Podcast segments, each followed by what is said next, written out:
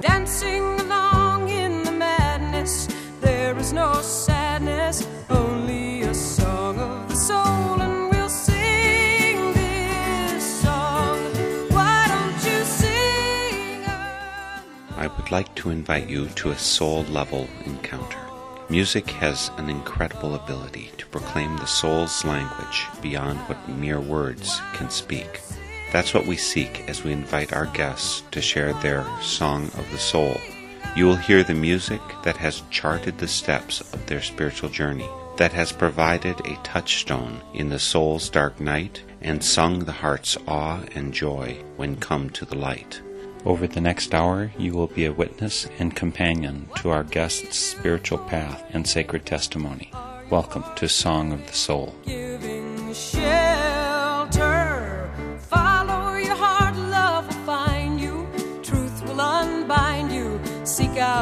Song of the soul and we'll sing this song. I hope you tuned in last week for Song of the Soul as we started off our celebration of Pete Seeger and the seeds of song he planted in so many folks. We started out last week with a visit with author Leda Schubert and her book, Listen How Pete Seeger Got America Singing. And then we had interviews with and music by three musicians. But that was just a start because we have four more wonderful guests today and even more great guests two weeks down the road. Pete Seeger influenced so many, so profoundly, and we'll start off today with the Reggie part of Kim and Reggie Harris by phone. Reggie, it's so wonderful to have you back for Song of the Soul. Well, thank you. It's wonderful to, to be here again, and uh, it's great to hear your voice. I understand you're in Philly. What are you doing there? I was actually here doing a couple of concerts, doing a house concert, and then last night I performed at a senior residence just north of Philadelphia. So a wonderful gathering of mostly Quakers and Unitarians. Oh, really? Were you raised religiously? I forgot. I was raised in an evangelical Black Baptist church. And I actually, you know, a lot of what happened there, a lot of the richness of the music and the culture is really what I find myself resonating with. I describe myself often as an expanded Baptist as I have traveled through the world and come in contact with you know other faiths and uh, other faith paths, I've just added to that fabric of song, spirituals, and, and gospel.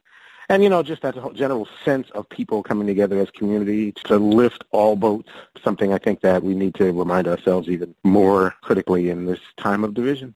And when did Pete Seeger seep into your experience, your memory, your consciousness? I was just sharing this the other day.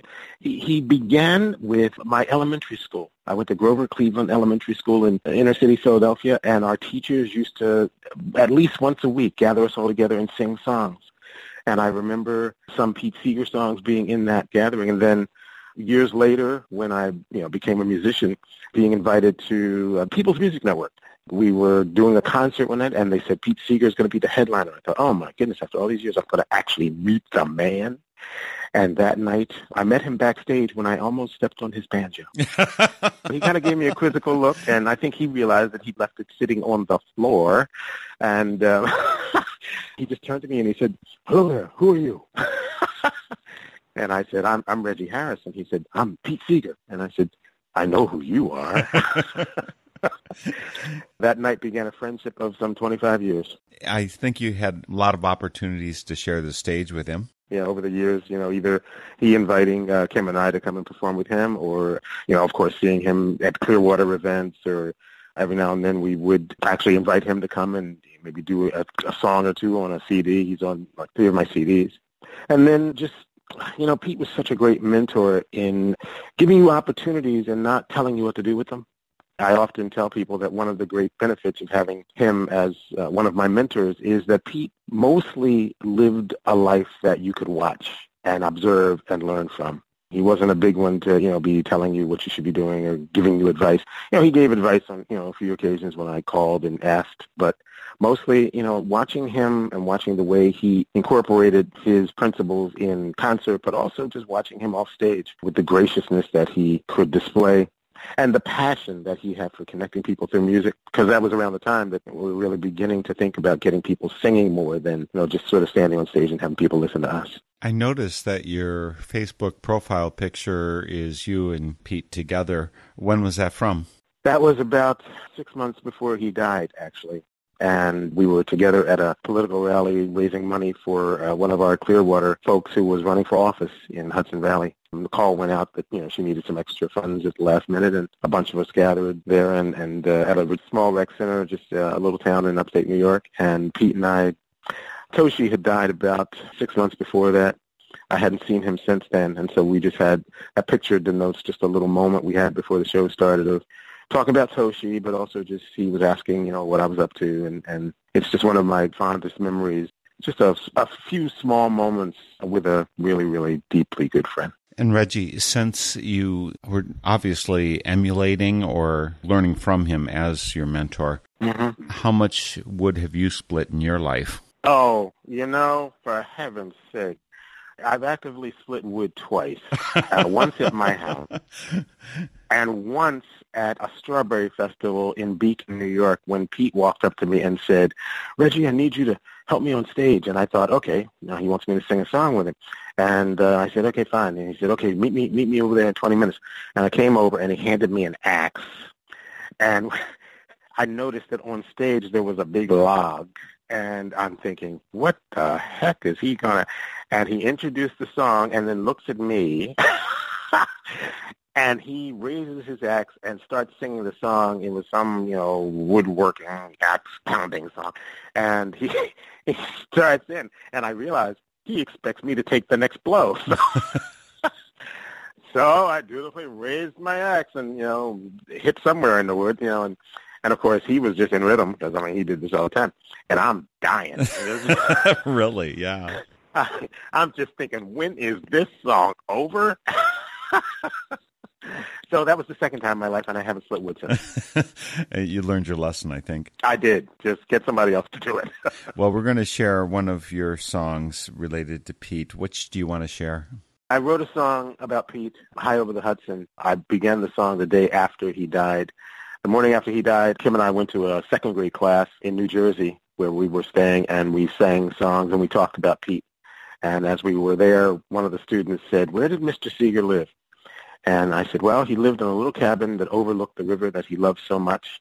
And his cabin really sat high over the Hudson. And as I said those words, I thought, wait a minute, I got to write that down. So I said to the teacher, could you give me a piece of paper? I just had a vision of Pete leaving that hospital room in New York City and traveling up that Grand River. And that's where the song came from. Well, we're going to listen to it now. Uh, thanks so much, Reggie. Uh, you and Kim, and folks, they are Kim and Reggie Harris. Their website is kimandreggie.com. I guess there's no other Kim and Reggie couple in the world. uh, no, there, there actually isn't. yeah we're going to share Reggie Harris's song "High Over the Hudson," tribute, memory, inspiration from Pete Seeger.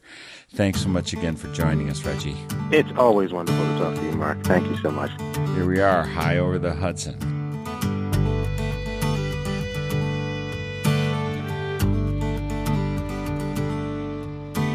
The news came over the air night. Pete Seeger went sailing today. Set out on the Hudson about nine o'clock, searching for new songs to play. Passed by Bear Mountain, making great time as the water slapped hard on the bow. At Storm King, he turned that boat into the wind, set the old Woody G on the prow. Now he's high over the Hudson, sails headed for home hard on the breeze as it cuts through the trees. Pete, you're not sailing alone. You're high over the Hudson. You've got one hell of a view. Your battles are won, a new journey's begun. Pete, we're singing with you.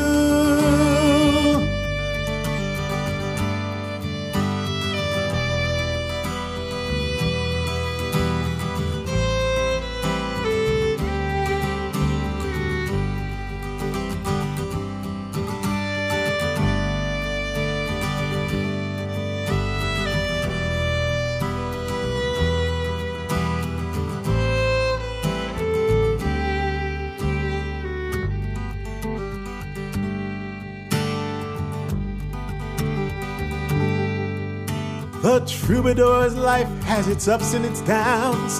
Of that, there's so much that's been said. Pete spoke out for justice year after year, a leader who actually led. He sang out for freedom, he sang out for peace, taught through the power of song.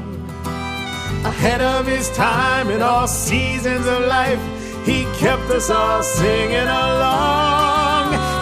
He's high over the Hudson, sails headed for home.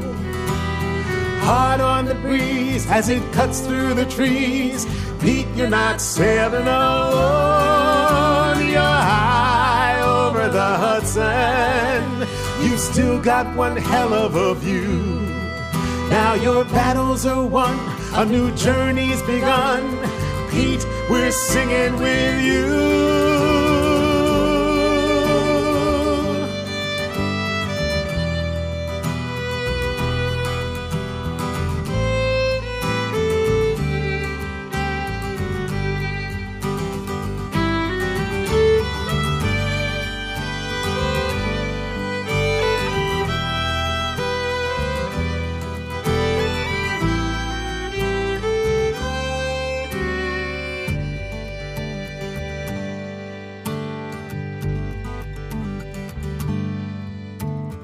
Odetta and Mary say, Welcome, good friend. And Woody and Faith both agree that you lived your passion for 94 years and you lived it with integrity. Now we, as your children and we, as your friends, take up your mission of song. As Toshi yells out with a smile on her lips, Hey Peter, what took you so long? Oh, and you're high over the Hudson, sails headed for home. Hard on the breeze as it cuts through the trees. Pete, you're not sailing alone. You're high over the Hudson. You still got one hell of a view. Now your battles are won, a new journey's begun. Pete, we're singing with you,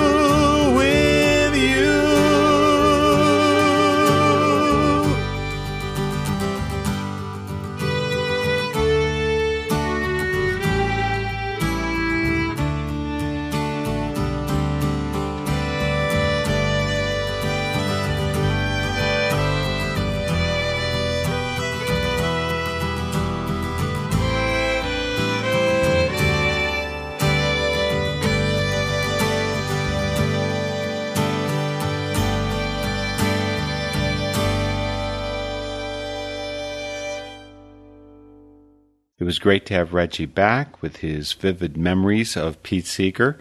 There's three more calls to be made today, so I'm going to get dialing right away to speak to a couple who I've been pleased to have as friends for 30 years now, the creators of the immensely popular group singing songbook, Rise Up Singing, Peter Blood and Annie Patterson. Peter and Annie, so good you could join me today for Song of the Soul.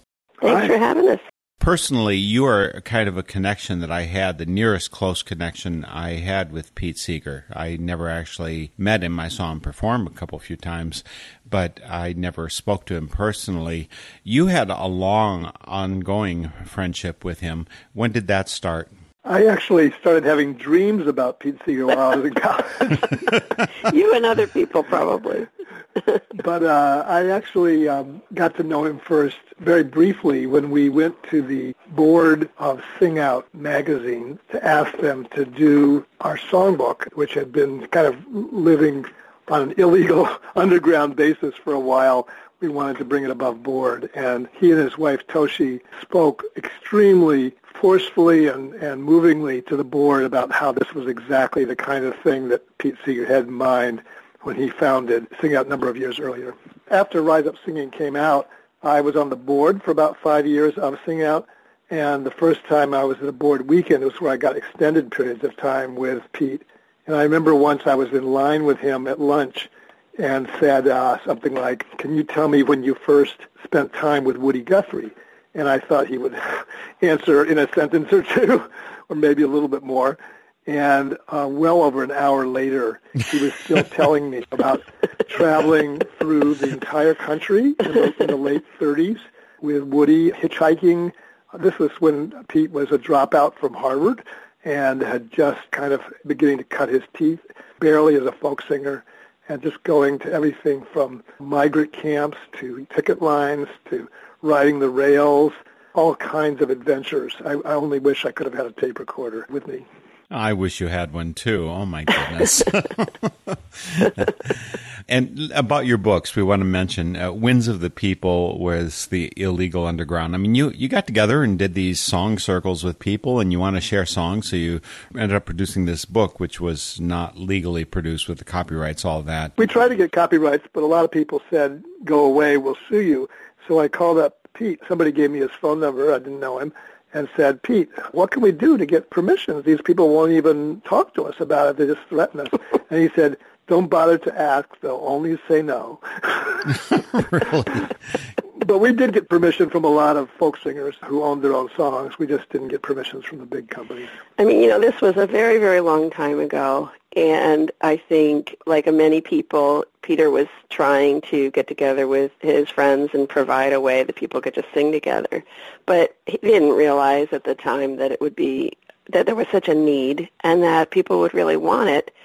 And so fortunately for us, we were able to save the earnings from that book in a separate account and then end up eventually doing it legally and making Rise Up Singing. Yeah, and that was 1988. I believe that first came out. I was part of the support for having that come out. And that has gone over a million copies, or I don't know, maybe you can't even count that high. I don't know. and now you've released Rise Again, and that includes a whole new 1,200 songs in it. How have the sales of that been going?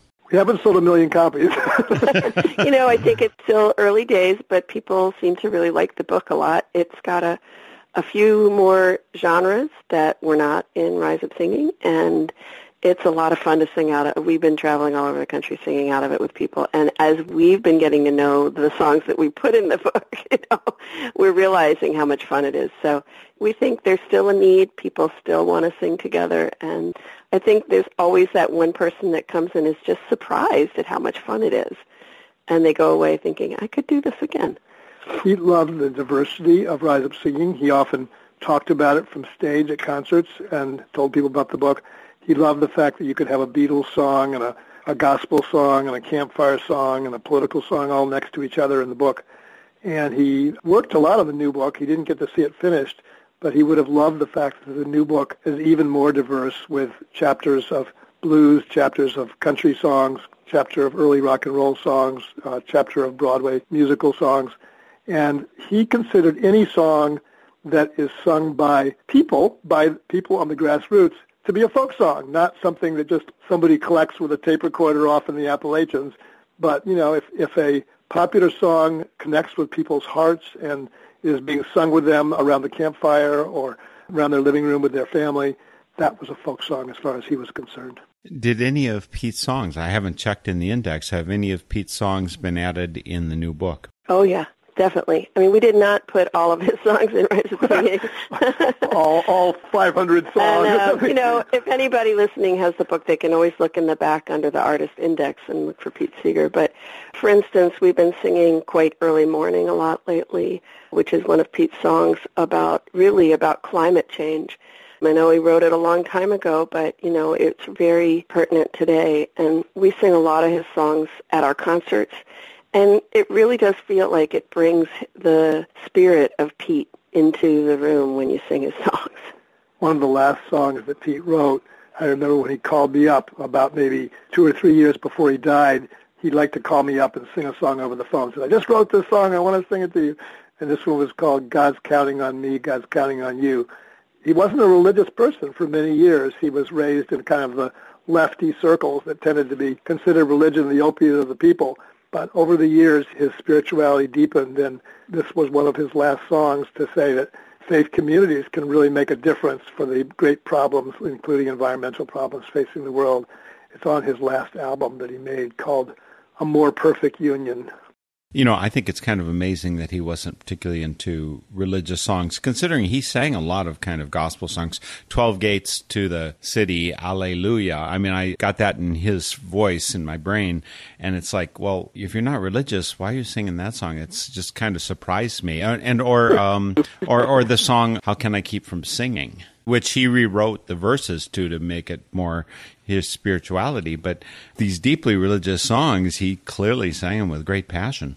Well, I have to say, you know, I'm I'm a very spiritual person, religious person, but I have plenty of friends who are not, and they are so moved by religious songs occasionally. In fact, I would say gospel music, black gospel music, there's a way in which you're tapping into the roots of struggle. So songs that have struggle in the roots, whether they're religious or not, can really, really move people and you can feel it when you sing it. So, you know, there are plenty of people out there that are not religious or at all, but they're really moved by the kinds of songs. And I would say that Pete was probably in that category to a certain extent. And whenever you sing a song and you know that there was struggle in the history of it, it can really shake you down to your feet. Well, I think you've got a song to share. Again, we're recognizing Pete Seeger in the series for Song of the Soul. It was occasioned by the fact that an author, kind of a young person's book called Listen How Pete Seeger Got America Singing, Leda Schubert's her name, she sent me her book. You've got a song that Pete wrote, actually, that you're going to share. Tell us about it, please. So this is Pete's song, Oh Had I a Golden Thread. We used to sing this song for years. We had it in Rise Up Singing, and, and it was a favorite that people like to do. As with some of Pete's songs, I would say people just love to do them, but sometimes the rhythm of it wasn't always something that you could kind of catch on. And then I heard Toshi Reagon sing this song with Dar Williams, and it made me think about it in a different way. So in this particular version that I recorded on my CD, I changed the rhythm just a little bit, and I think Pete would have been fine with that because he liked folks doing that. One thing that I saw reference to is that Pete created this. Speaking of the whole gospel music thing, is that he took and reworked Near My God to Thee to be this song. Were you aware of that? Is that part of your notes in the book? I didn't check them. You're talking about the tune, and I think that you're right. He did probably draw on that to some extent in developing the tune. Maybe you read that in Where Have All the Flowers Gone, because in his autobiography, which I, or memoir, which I edited, he talks about often the way a song brings together, maybe he takes a poem and puts it to music, as was true of Bells of Rhymney, for example, or maybe he took an old melody and reworked it and put new words to it, as in Oh, Had I a Golden Thread. We'll listen to that now. We're going to be listening to Annie Patterson sharing her husband Peter Blood, and she are the force behind Rise Up Singing and Rise Again. And for those who still have illegal copies, I'm not saying that anyone named Mark helps Helpsmeet has one, but the old songbook called Winds of the People, which I really liked his name too, she's going to share her rendition of Oh, Had I a Golden Thread to remember Pete Seeger. So thanks again, Peter and Annie, for joining me for Song of the Soul. Thank you. Keep it up. Oh, Had I a Golden Thread. Here's Annie. Oh, had I a golden thread, so fine, I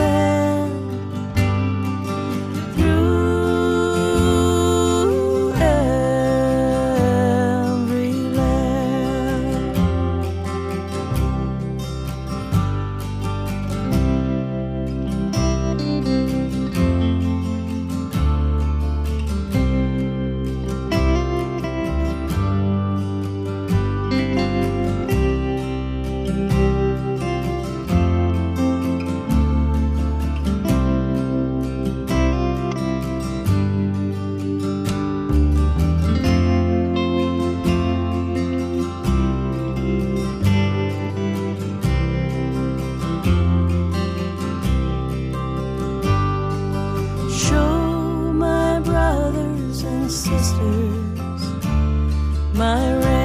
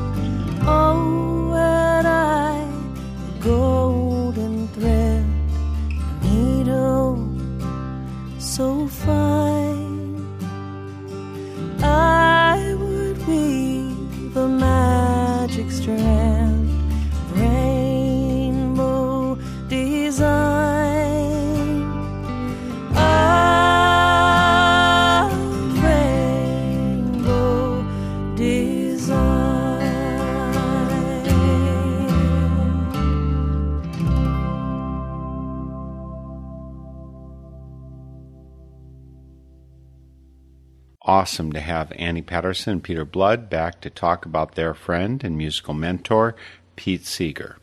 This is installment two of three segments on the musical fruits of Pete Seeger for Song of the Soul. This is a Northern Spirit Radio production, website northernspiritradio.org, with links, hundreds of episodes, a place to find the stations that carry our shows, post comments, and, and this is a big one, a place to donate to support this full time work. It's you that make this full time work possible, and we especially count on you to put your hands and wallets to the service of your local community radio station. Without your help, big money will take over all of our media. And you just know that Pete Seeger would not like that. That's who we're remembering this week. We remembered last week, and we will be remembering again in two weeks. Next guest today to remember Pete Seeger and his influences is Peter Alsop. So, to California and the phone. Peter, I can hardly believe I've got you back for the umpteenth plus one time for Song of the Soul. Well, it's nice to be back. I wish you lived closer so you could come to all my concerts and everything. I do too. I wish I could have been there for the repeat celebration. Could you tell folks a little bit about that? So my father-in-law is Will Geer, who was grandpa in the Waltons. I'm married to Ellen Geer, who's a wonderful actress herself. She's in Harold and Maude. She's done tons of stuff. And we run a theater. One of the things that Will did with his money from the Waltons was make an outdoor Shakespearean theater. And of course, theater doesn't support itself real well, which is why most of us are 501c3s, nonprofits, so that people with foundation money can give us gifts. So we're always trying to raise money, and as we're artists, we will do concerts and things like that, besides doing our plays. And Pete and Arlo came out one time, filled the place. So one time Pete came out himself out in 1990, and somebody was there with a camera, and they took a picture that I dug out years later of Pete introducing me, saying some nice things about me at the concert. And I did a couple of songs, and my daughter Willow was singing with me. And I'd known Pete because I played at the Hudson River Gathering Festival that he does back east. And, you know, I just met him through the family, and we were both in the same field when he died, we did a thing called it was a Pete Seeger sort of memorial, but we thought the best thing to do would be to have people come and sing on as many songs of Pete as we could squeeze into the concert. And the place was packed. We only see 300, but we probably had four or 500 people there. So we did a fundraiser, and we, we just charged 10 bucks a person to come, and that's one of the reasons it was packed. So the same year, we did another one and raised the ticket price, and we charged $25 a person, and we called it our repeat concert. And we've been doing one a year every year and I've been producing them, getting other artists to come. You know, I've had Emma's Revolution and James Lee Stanley and Claudia Lanier came last year, and Brother Sun came out. So a lot of younger people. There's me and there's a whole Geer family, and people keep coming back every year. And we're the more younger, younger people are coming, which is we're noticing, which is you know people in their 20s. So the first couple we did was a lot of old lefties, but boy, there's a lot of young people packing in now. Well, I wonder why, given our current administration. You know, or am I not allowed to say that stuff on your show? I cheer for you when you say it. you know, we talk about Pete's children you know, he plants these seeds, and then some of us that go out there, and and I mean, I, I want to sing about social justice. I I feel obligated to do that, and I'm obligated to like talk about equity and how, what is just. What how do you make things work for everybody, so it's not just for people that have privilege, you know. I'm also a conscientious objector, but I realized the reason that I was able to get that status during the Vietnam War is because of all the. Tra- I've been to college and I've been raised in a privileged family situation where they're always telling me how that you can you can do it. You know, there's a lot of kids and people that don't have that, and they may be just as much of a conscientious objector to war as I am, but they didn't have the skill sets to be able to file the papers and do all the stuff that they needed to do to get that. I feel obligated because of some of the kinds of things that have happened in my life to make sure I got to keep working toward the arc of justice that is, a, as Martin Luther King or someone said, it bends in that direction. It doesn't look like it's been bending that direction lately, but uh, but you know, it's an ebb and flow, isn't it? Yeah, and it is looking pretty bent right now. But let's talk about the song that you're going to share today to remember Pete Seeger. Yeah, there's a song called Got a Lot of Living to Do that I wrote because I've been doing a lot of work with the feminist men's movement for 40 years. And when the AIDS epidemic started, everybody was afraid. They didn't want their, all they knew was that gay men had this, some kind of virus that anybody weren't sure how it was passed and what was going on. Everybody was nervous about having their children play with, uh, you know, maybe if there's a gay teacher or something, they didn't want anyone around, you know, anything. It was like totally and, you know, I went out and took my kids to sing with me out at the California Men's Gathering. A lot of the guys out there were saying, thank you, you know, because this is, we're being ostracized and stuff. And so, I mean, you'll hear in the song, like, I figured if anyone's going to write a song about AIDS for kids, because it's scary, guess that's me. And, and so I did. I wrote something called got a lot of living to do, and it, and it made it onto one of the men's movement records. And I got Ry Cooder was a friend. I got him to to play with me. He wasn't there for this live performance, but it's on my Plugging Away album. And Willow singing. It's just me playing detuning guitar and and Ry playing slide guitar and Willow on that recording. As I said, it's just me and Willow today and Pete. And this was back in 1990 you know, if I have a chance to talk about loaded stuff in some way that people can hear, and singing kids' music for me has been a really subversive way to get progressive ideas into families that might not otherwise listen to them, you know. But it's a way to for parents to also go, oh, geez, wow, I never thought about that. I do that to my kid, don't I? Maybe I ought to cut that out. You know, so I try and deal with loaded issues as much as possible. You are into loaded things. I one of the previous interviews I did with you, you pointed out how you were asking for suggestions on songs that you could include. And some preschool teacher said, "Well, how about toilet training?" So you know, Poop Goes the Weasel came in there. I mean, who else but you would think of including that? So I want to praise you for your chutzpah. I don't know that it was genetically received from Pete Seeger, but you certainly walked in parallel paths that way. Thank you. We're going to listen to a little intro that Pete Seeger did as he was getting ready to sing. Pete Seeger introduces Peter Alsop, and then we're going to listen to Peter and his daughter Willow doing Peter's song, Got a Lot of Living to Do. There's a fellow who lives out here that I don't see often. I hear his records, and my grandson looks at his videotapes, but I don't get to see him often. And I said, if I'm singing some children's songs or whatever, would you come out and sing a couple songs? If Peter Alsop is back there, would you come out here?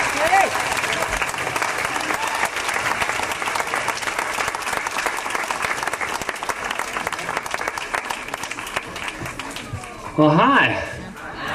Wait a minute. Well, hi. I knew you were out there. What a treat. Well, I'm sure glad to see you folks out here. Isn't it nice to see Pete Seeger out here in yeah. California?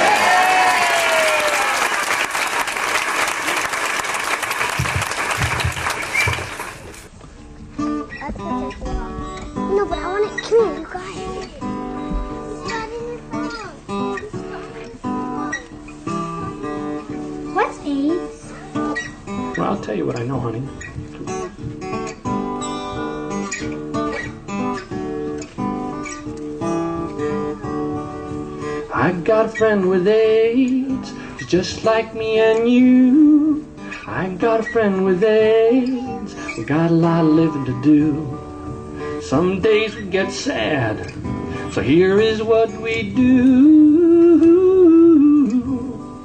We play together as much as we can, and I love him a lot, cause he's my friend. Yeah, me and my friend with AIDS got a lot of living to do.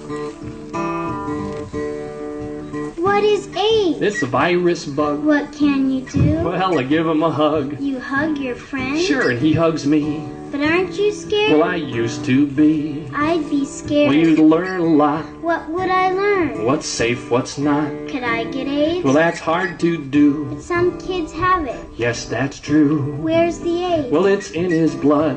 What if he bleeds? We patch him up, cause AIDS won't let his blood cells fight. So I shouldn't touch his blood? You got that right. I've got a friend with AIDS. And someday he might die. But someday so will you. And someday so will I. Some days we get sad. So here is what we do. We play together as much as we can. And I love him a lot. Cause he's my friend. Yeah, me and my friend with AIDS. Got a lot of living to do.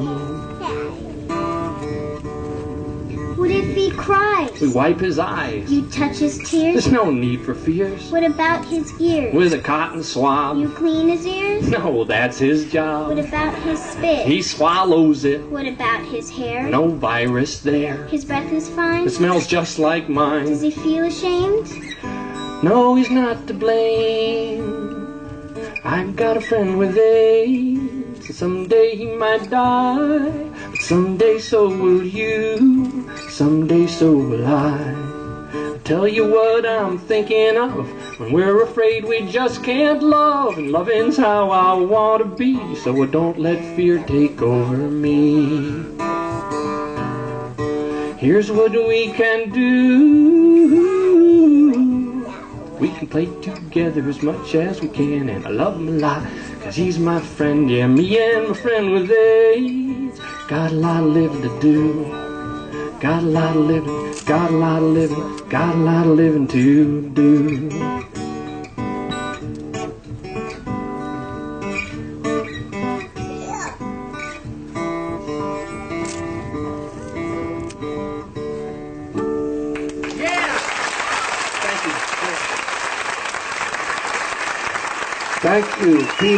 Peter So that last voice you heard there was Pete Seeger saying goodbye as Peter Alsop, who's leaving the stage.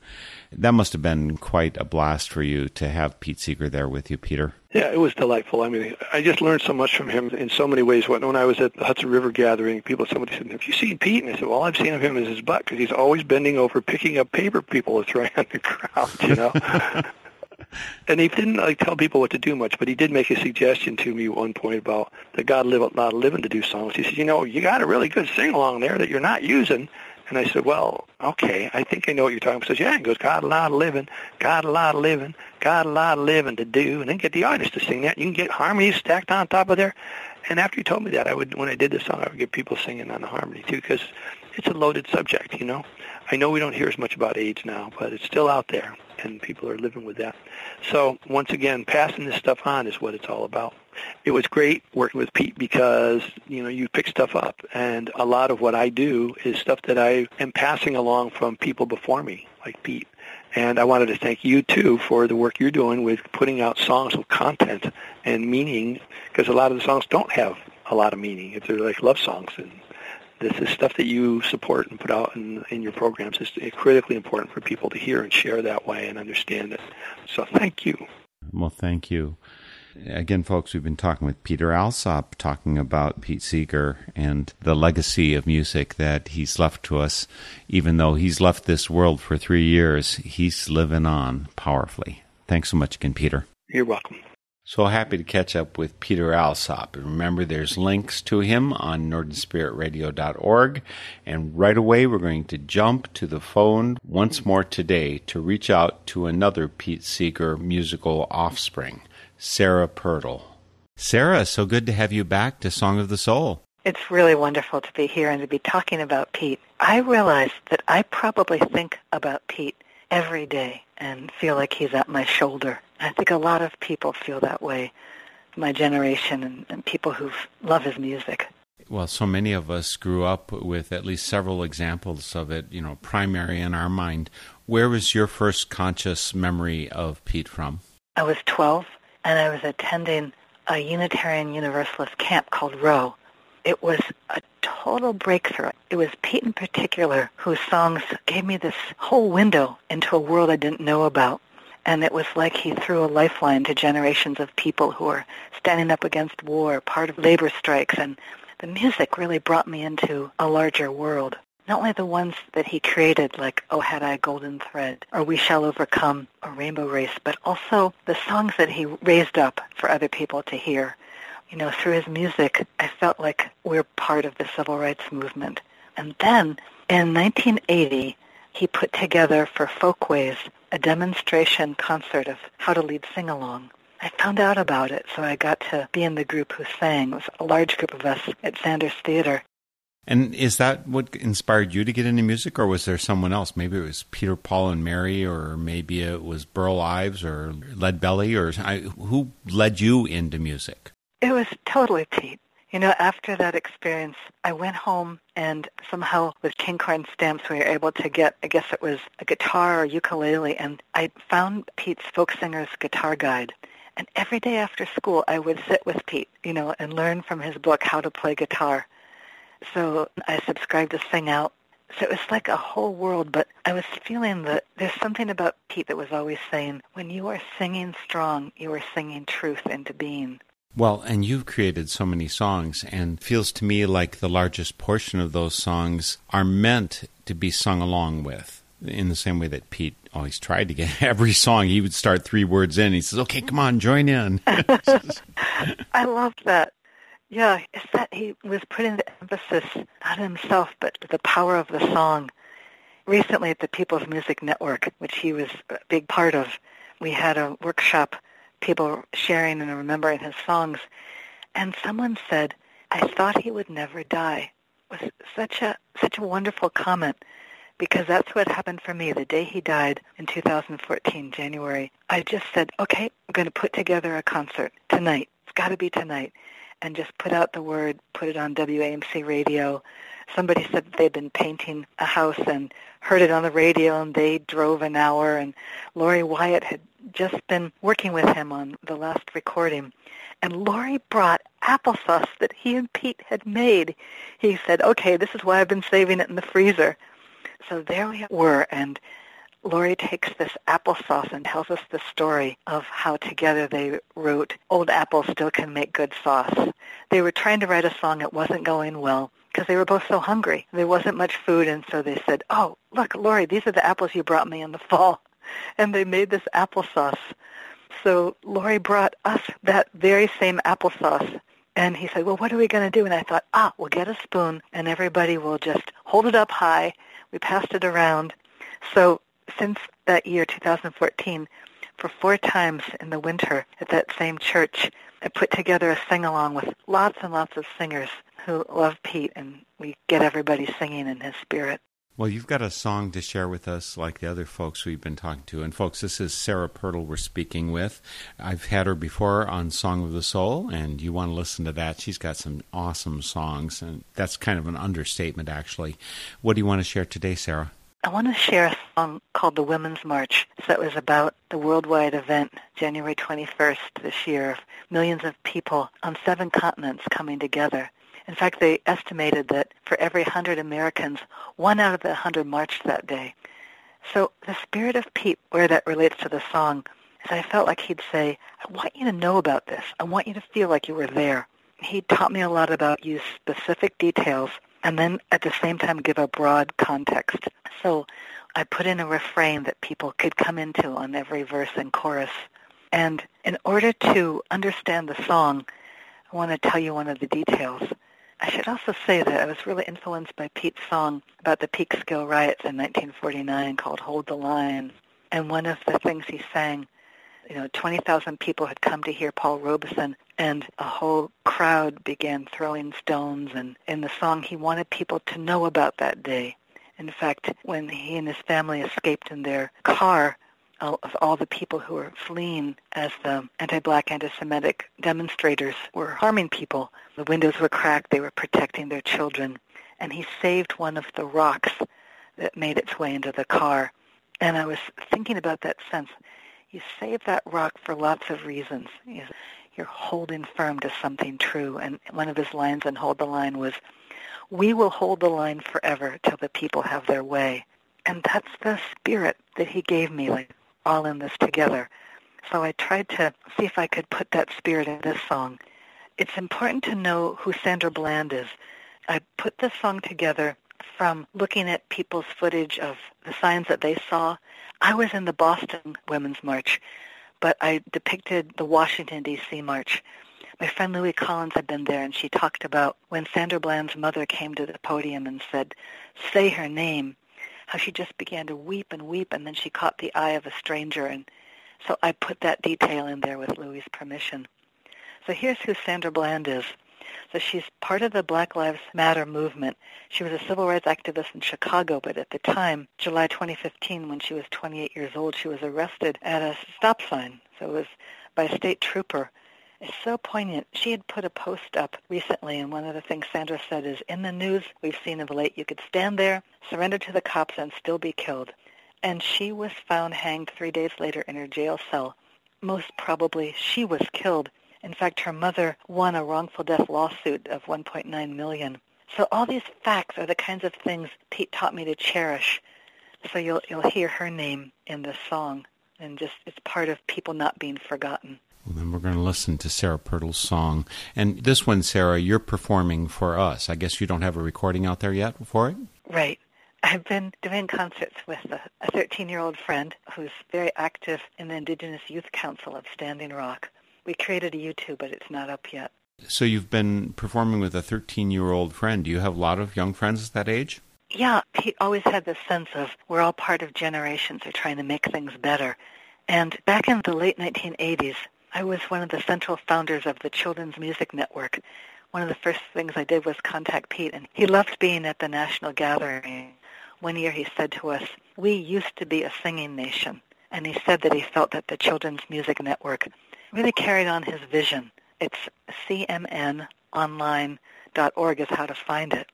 And with the song that I'm going to be sharing on the Women's March, I created a free booklet called Keepers of the Fire that's about the Women's March. It's also about changing sexism and about gender reconciliation.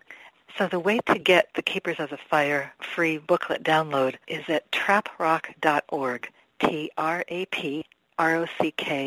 dot org, Traprock Center for Peace and Justice. I've been part of it really since 1980. And that booklet, again, has that spirit of Pete talking about all these generations that have been keepers of the fire, passing on strength. So this one, you get an individual performance for just Sarah Pirtle and all of us who are listening today. This is the Woman's March. Sarah, thanks so much again for joining me for Song of the Soul. Thank you. It's an honor to talk about Pete. And here we go, The Woman's March by Sarah Pirtle. My daughter's sign read, The walls must come down. Send around the earth a common call and my mother at my side, her son read, I'm terrified.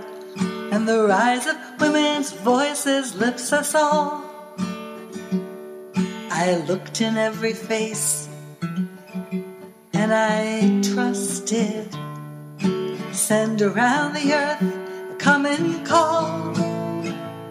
With pink hats on the green, half a million like sardines. The rise of women's voices lifts us all. We're shouting, don't give up. We're shouting, don't forget. Send around the earth a common call. All rights are in danger. We are not strangers. The rise of women's voices lifts us all. My son held a sign, the future's female. send around the earth a common call. He said the speakers are hard to hear. He grabbed my elbow, we edged near. The rise of women's voices lifts us all. There was a speaker touched my heart. She called out, say her name. Send around the earth a common call. It was a voice like no other. Sandra Bland's mother, and the rise of women's voices lifts us all. When I joined the call for Sandra, I found your eyes. Send around the earth a common call. I saw like me, your tears fell down. You held your baby in your arms, and the rise of women's voices lifts us all. We're shouting, don't give up. We're shouting, don't forget. Send around the earth a common call. All rights are in danger. We are not strangers. The rise of women's voices lifts us all. You said to me, Can I see what sign is on your back? Send around the earth the common call. Fear ignorance, not Muslims, are the words that I wore. And the rise of women's voices lifts us all. And what would you say if you could speak in, into the mic? Send around the earth a common call. I'd bring my family to the mic and say, We are what an immigrant family looks like. And the rise of women's voices lifts us all. Don't give up. Don't forget. Send around the earth common call. We came together at this hour. We stood inside our power, and the rise of women's voices lifts us all. Don't give up. Don't forget. Send around the earth a common call. And the rise of women's voices lifts us all. That was Sarah Pirtle. SarahPirtle.com's her website. Last of four Pete Seeger devotees today. We had four last week, and we're going to have another small handful of Pete related musicians in two weeks. In the meantime, remember Pete Seeger. Check for bonus excerpts from this show on northernspiritradio.org and keep the songs alive. And we'll see you next week for Song of the Soul. The theme music for Song of the Soul is by Chris Williamson, and it's called Song of the Soul. My name is Mark Helpsmeet, and this is a Northern Spirit Radio production. You can listen to this program again, track down the list of songs included, and a whole lot more on my website, northernspiritradio.org. And I invite you to share your Song of the Soul with my listeners. Just contact me via my website. And please, join me weekly for Song of the Soul. You can be happy. Let in the light, it will heal you. And you can feel you and sing out a song.